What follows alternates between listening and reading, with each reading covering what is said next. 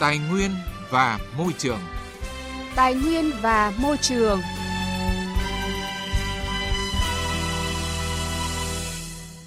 Các biên tập viên Quang Huy và Lê Thu kính chào và cảm ơn quý vị đang theo dõi chương trình Tài nguyên và Môi trường của Đài Tiếng Nói Việt Nam.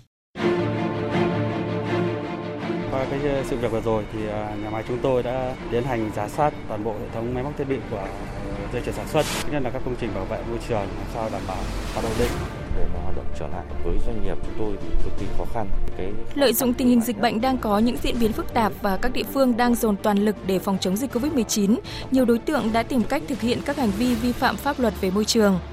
Duy trì hoạt động bảo vệ môi trường trong bối cảnh tác động của dịch Covid-19 là nội dung chương trình Tài nguyên và Môi trường hôm nay. Những cánh rừng bị đốn hạ những dòng sông, ao hồ bị bức tử. Những thành phố ngột ngạt và ô nhiễm. Làm gì để bảo vệ tài nguyên, môi trường sống của chúng ta? Hãy nghe chương trình Tài nguyên và Môi trường phát sóng lúc 11 giờ 10 phút và phát lại lúc 19 giờ 25 phút thứ tư hàng tuần trên kênh Thời sự VOV1 của Đài Tiếng nói Việt Nam.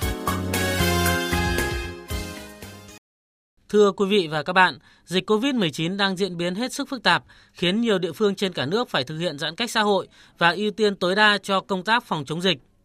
Điều này đã làm trì hoãn các hoạt động liên quan đến bảo vệ môi trường như kiểm tra, giả soát thực hiện các quy định về bảo vệ môi trường, công tác thẩm định phê duyệt triển khai các kế hoạch ứng phó sự cố, tập huấn diễn tập ứng phó sự cố môi trường phải tạm dừng do dịch bệnh. Về phía doanh nghiệp do sản xuất rơi vào khó khăn nên để tiết kiệm nhiên liệu chi phí, một số doanh nghiệp đã chuyển giao chất thải cho đối tượng không có chức năng xử lý hoặc xử lý chưa đạt chuẩn để xả thải ra môi trường. Chính vì vậy đã có nhiều sự cố môi trường xảy ra trong thời gian giãn cách xã hội, ảnh hưởng rất lớn đến môi trường, sức khỏe của người dân. Ghi nhận thực tế này tại tỉnh Lào Cai của phóng viên An Kiên.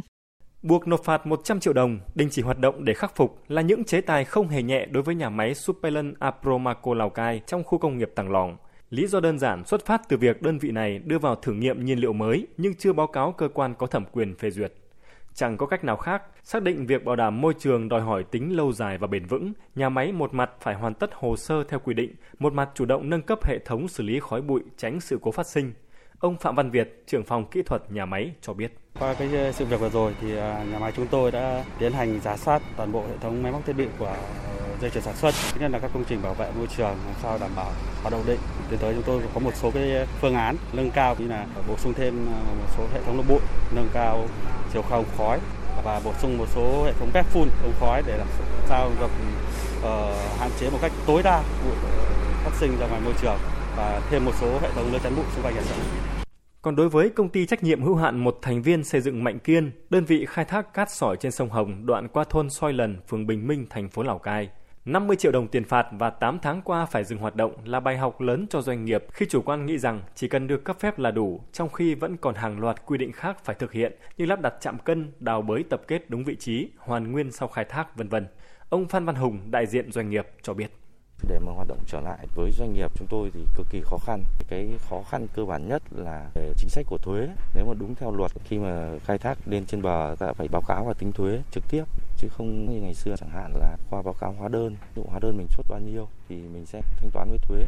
Về bến thủy nội địa thì theo chúng tôi được biết chưa có quy hoạch thì công ty cũng đã gửi văn bản lên yêu cầu chẳng hạn như là mở bến tạm Ngoài hai đơn vị kể trên, từ đầu năm 2021 đến nay, tại Lào Cai còn khoảng 15 doanh nghiệp khác cũng mắc phải các sai phạm lớn nhỏ trong lĩnh vực tài nguyên môi trường để rồi bị xử lý hành chính, tổng giá trị xử phạt khoảng 2 tỷ đồng. So với cùng kỳ năm trước, hành vi vi phạm có xu hướng gia tăng. Theo ông Vũ Đình Thủy, Phó Giám đốc Sở Tài nguyên và Môi trường tỉnh Lào Cai, dịch COVID-19 ảnh hưởng không nhỏ tới hoạt động sản xuất kinh doanh nên chính quyền địa phương và các sở ngành cũng hết sức tạo điều kiện tránh phiền hà doanh nghiệp, nhưng trường hợp phát hiện sai phạm thì vẫn sẽ xử lý nghiêm. Chúng tôi cương quyết là những đơn vị nào vi phạm chúng tôi xử lý, sai phạm đâu thì đến đấy, chứ không có cái tình trạng để doanh nghiệp nói rằng là doanh nghiệp này vi phạm doanh nghiệp kia vi phạm nên là chúng tôi cũng vi phạm là không chấp hành. Khi nào khắc phục xong ấy, thì có báo cáo các sở ngành và trong đó sở tài nguyên môi trường kiểm tra thấy là đảm bảo được các cái quy định liên quan mà đảm bảo môi trường thì chúng tôi báo cáo tỉnh cho phép hoạt động trở lại. Lào Cai là một trong số những địa phương đã và đang triển khai hiệu quả mục tiêu kép vừa phòng chống dịch vừa phát triển kinh tế. Những nỗ lực đó là không thể phủ nhận, tuy nhiên cũng không thể vì thế mà bỏ quên yếu tố môi trường. Cũng cần lưu ý rằng, ngày càng có nhiều nghiên cứu cho rằng chính môi trường tự nhiên, biến đổi khí hậu có thể là nhân tố gây ra các đại dịch gần đây, bao gồm cả COVID-19. Thưa quý vị, thưa các bạn, trên thực tế không chỉ tại tỉnh Lào Cai, tại nhiều tỉnh thành khác trên cả nước, thời gian gần đây, lợi dụng việc các cơ quan chức năng tập trung lực lượng cho phòng chống dịch bệnh COVID-19, nhiều đối tượng đã tìm cách thực hiện các hành vi vi phạm pháp luật về bảo vệ môi trường như khai thác khoáng sản trái phép, đổ trộm chất thải chưa qua xử lý ra môi trường. Để kiểm soát và ngăn chặn những hành vi vi phạm này là điều không dễ dàng. Trong bối cảnh dịch bệnh kéo dài như hiện nay thì việc cân bằng giữa các hoạt động sản xuất, kinh doanh và bảo vệ môi trường càng trở nên khó khăn hơn. Vậy hướng giải quyết các vấn đề này như thế nào? Phóng viên Đài tiếng nói Việt Nam có bài đề cập cụ thể. Báo cáo của Cục Cảnh sát Tội phạm về môi trường Bộ Công an cũng cho thấy, tính riêng 6 tháng đầu năm nay, lực lượng cảnh sát môi trường cả nước đã kiểm tra phát hiện gần 14.000 vụ vi phạm về môi trường, tài nguyên, an toàn thực phẩm và đề nghị khởi tố 140 vụ với 218 bị can. Ông Phạm Văn Sơn, Giám đốc Trung tâm ứng phó sự cố môi trường Việt Nam cho biết, trong thời gian qua, nước ta đang dồn toàn lực cho công tác phòng chống dịch bệnh, nên vấn đề bảo vệ môi trường bị lơi lỏng dẫn đến những rủi ro sự cố Dẫn lại thực tế từ giữa năm 2020, ông Phạm Văn Sơn cho biết ảnh hưởng của dịch COVID-19 đã làm cho giá xăng dầu giảm sâu. Người dân tận dụng tất cả các vật dụng có thể chứa được dầu ở trên biển, đặc biệt ở những nơi neo đậu đã biến thành kho chứa dầu di động, tiềm ẩn rủi ro rất lớn. Hầu như tháng nào trung tâm cũng phải xử lý các sự cố về môi trường trong cả nước. Trong đó chỉ tính riêng 6 ngày đầu tháng 8, trung tâm đã phải xử lý liên tiếp 3 sự cố về môi trường. Tôi muốn nhấn mạnh cái nguy cơ về mặt quản lý nhà nước vì giãn cách chúng ta không thể triển khai được. Rồi về mặt doanh nghiệp đang gặp rất nhiều những cái khó khăn và cái công tác về bảo vệ môi trường, phòng ngừa sự cố cũng bị buông lỏng. Thì hai cái đấy nó cộng lại thì nó sẽ tạo ra một cái nguy cơ với cấp số mũ và có một cái nguy cơ từ chính ban hành các cái văn bản hướng dẫn trong thời gian mà giãn cách xã hội thì nó vương mắc Phó giáo sư tiến sĩ Nguyễn Chu Hồi, đại biểu Quốc hội khóa 15, Ủy viên Thường trực Hội Bảo vệ Thiên nhiên và Môi trường Việt Nam khẳng định dịch COVID-19 sẽ gây ra những nguy cơ khó dự báo, khiến kinh tế và đời sống người dân khó khăn hơn. Tuy nhiên, dịch cũng sẽ kéo chậm lại cuộc sống của chúng ta, buộc chúng ta phải sống chậm lại. Do đó, các cơ quan quản lý nhà nước không chỉ nghĩ tới mục tiêu kép mà còn phải duy trì hoạt động bảo vệ môi trường và mỗi người dân cần có ý thức hơn trong công tác này bởi những thay đổi về hành vi của con người đã và đang tác động đến môi trường xung quanh theo nhiều cách khác nhau. Theo tôi, chính vấn đề môi trường là nhóm giải pháp thứ hai ngoài 5K của Bộ Y tế đã hướng dẫn. Đây chính là cái cơ hội để chúng ta giữ cho nhà chúng ta sạch hơn, gọn hơn, đẹp hơn, thông thoáng hơn. Và chỉ từng ấy thứ chúng ta làm được, nó cũng đã tác động giảm đi được khả năng lây nhiễm cũng như khả năng xuất hiện COVID ở trong chính ngôi nhà của chúng ta. Tôi muốn khuyên cáo như vậy, rất chú ý cái này cái môi trường trong gia đình hiện nay đang trở thành quan trọng. Thưa quý vị và các bạn, đại dịch COVID-19 đã gây ra những tác động khó lường khiến nguồn lực xã hội tiếp tục bị tiêu hao, đời sống người dân gặp nhiều khó khăn. Chính vì vậy, giải pháp sống chung với dịch bệnh cần phải được quan tâm hơn bao giờ hết. Trong đó, vấn đề bảo vệ môi trường cần được như tinh thần chống dịch. Và muốn làm được điều này thì các địa phương cần phải duy trì các hoạt động bảo vệ môi trường, cần có ý thức hơn trong việc phân loại rác tại hộ gia đình, tiếp tục thực hiện các biện pháp bảo vệ động vật hoang dã và các khu bảo tồn biển. Bảo vệ môi trường. Hành động hôm nay. Vững bền tương lai.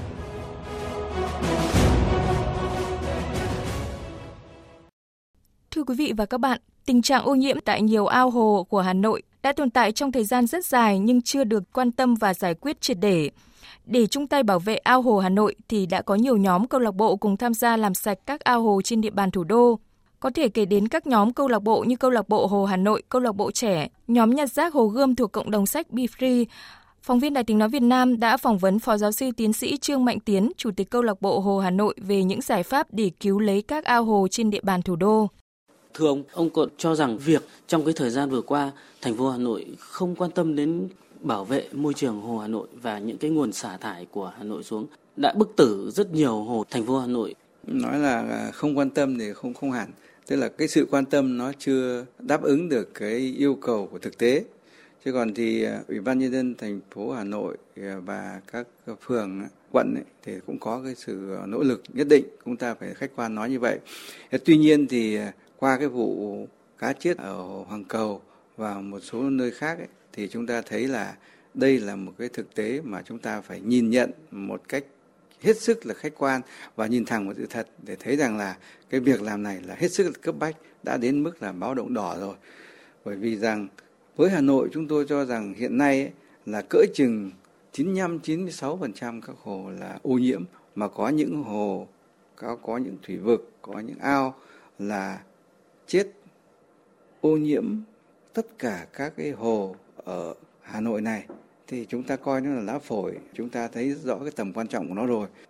Vậy thì cái trách nhiệm mà để cho các cái hồ ở Hà Nội bị ô nhiễm nặng thì, thì thuộc về ai? À, vấn đề rõ ràng là cái việc uh, ô nhiễm nặng nề các cái hồ ao thủy vực Hà Nội ấy, nó thấy rất là rõ là trước hết là cái sự quan tâm giải quyết vấn đề này của chúng ta là chưa đạt được cái mức đáp ứng cái yêu cầu của thực tế. Rõ ràng là gì? Chúng ta là có cái ban quản lý được giao, nhưng mà cái việc làm vừa rồi là chưa đạt được cái mong muốn vì là tất cả những cái việc làm đấy là nó còn ở cái mức nhiều người đánh giá là rất là hình thức. Ban này, ban kia, tuy nhiên thì cũng phải nói rằng là nó đã ở cái mức ô nhiễm rất là cao rồi. Cho nên là đây đang đặt vấn đề là trách nhiệm ở đâu thì rõ ràng là chính quyền về mặt quản lý là có trách nhiệm. Thứ nữa là gì? Chúng ta cũng phải nói là diện tích của mặt hồ cũng như là cảnh quan của hồ mang lại cái cuộc, cho cuộc sống của người dân chúng ta là cái nơi là có thể thụ hưởng chung. Nhưng mà trách nhiệm của mỗi công dân vừa rồi là trong suốt thời gian vừa qua là có vấn đề. Tức là gì?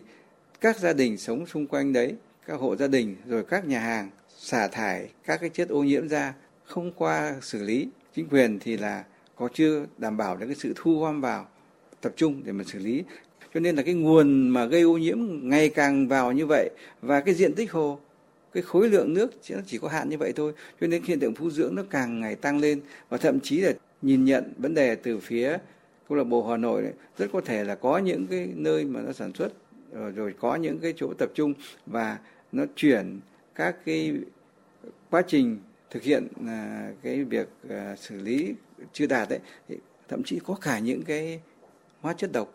có thể có cả những cái loại nặng đang chìm ở dưới đáy hồ đấy cho nên nó nằm trong tầng trầm tích đấy cho nên là bây giờ chúng ta phải xem xét một cách tổng thể để thấy được rằng cái mức độ ô nhiễm đến đâu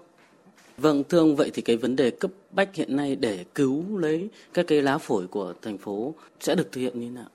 Việc đầu tiên ấy là sự vào cuộc nhanh chóng của chính quyền thành phố Hà Nội. Chúng ta phải tập trung vào trước hết là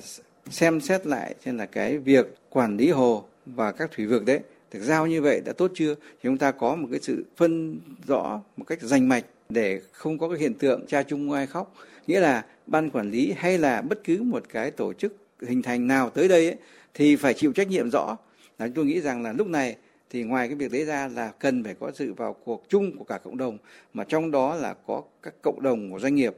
khuấy động phong trào lôi cuốn họ vào và mỗi một cái doanh nghiệp đấy có thể nhận làm sạch cho một hồ thì tôi cho đấy cũng là một biện pháp tốt. Và đồng thời nữa là mỗi công dân của thủ đô ấy,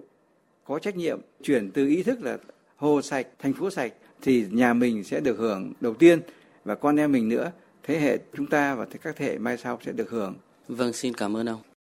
Quý vị và các bạn vừa nghe trao đổi giữa phóng viên Đài tiếng nói Việt Nam với Phó giáo sư tiến sĩ Trương Mạnh Tiến, Chủ tịch câu lạc bộ Hồ Hà Nội về những giải pháp để cứu lấy các ao hồ trên địa bàn thủ đô. Rõ ràng việc huy động cộng đồng tham gia vào bảo vệ môi trường nói chung và bảo vệ Hồ Hà Nội nói riêng là rất cần thiết trong bối cảnh hiện nay. Hy vọng với những nỗ lực của thành phố, những lá phổi xanh sẽ nhanh chóng trở lại với vai trò điều hòa không khí cho thành phố.